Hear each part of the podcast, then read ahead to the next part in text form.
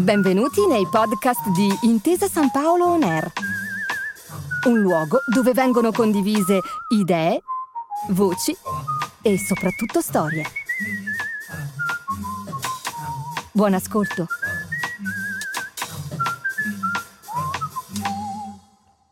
C'ero una volta.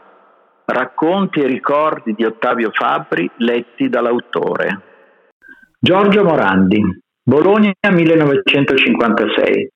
Di solito alla fine delle scuole mia mamma mi portava dalla nonna di Bologna, che si chiamava Vittoria, ma per me era sempre solo la mia nonna di Bologna. Già il viaggio in treno negli anni 50 era lungo anche per un percorso corto, ma la gioia di arrivare in via San Petronio Vecchio 5 era grande. Subito dalle finestre chiamavo i miei amici e compagni di giochi, che per lo più erano giochi da marciapiede. Con un gesto si disegnava una grande griglia con dei numeri e saltellando su di un piede bisognava lanciare un sassetto per avanzare fino a raccoglierlo senza cadere. Un gioco povero ma divertentissimo e ancora per me indimenticabile. Ma la grande festa era andare con la mamma a casa dello zio Alberto e della zia Elsa, che avevano un balcone che si affacciava su di un magico cinema all'aperto, dove d'estate venivano proiettati fantastici film, soprattutto per gli occhi di un bambino di dieci anni orgoglioso di avere lo zio che ti offriva questa meraviglia anche senza pagare il biglietto del cinema. Privilegio assoluto e magico incantesimo che però si interrompeva alla fine del primo tempo, perché mia mamma, ritenendo che fosse l'ora del sonno, mi metteva nel letto di una stanza per farmi addormentare.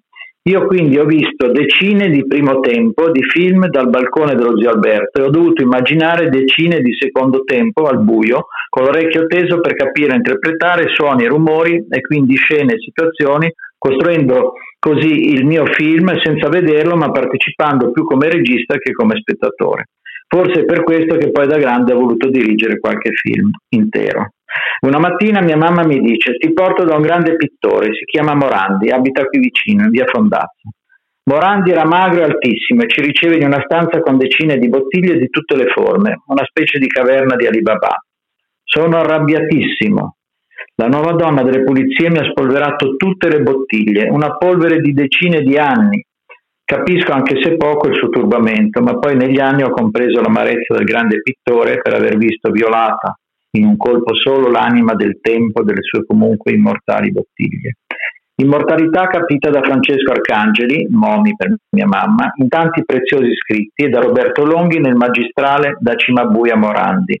Sono ripassato negli anni scorsi da via Fondazio, ho visitato il museo dedicato al grande pittore bolognese, ma non riuscivo a non pensare alla mia visita di più di 60 anni fa e alle bottiglie spolverate di Giorgio Morandi. Grazie per aver ascoltato i podcast di Intesa San Paolo On Air. Al prossimo episodio.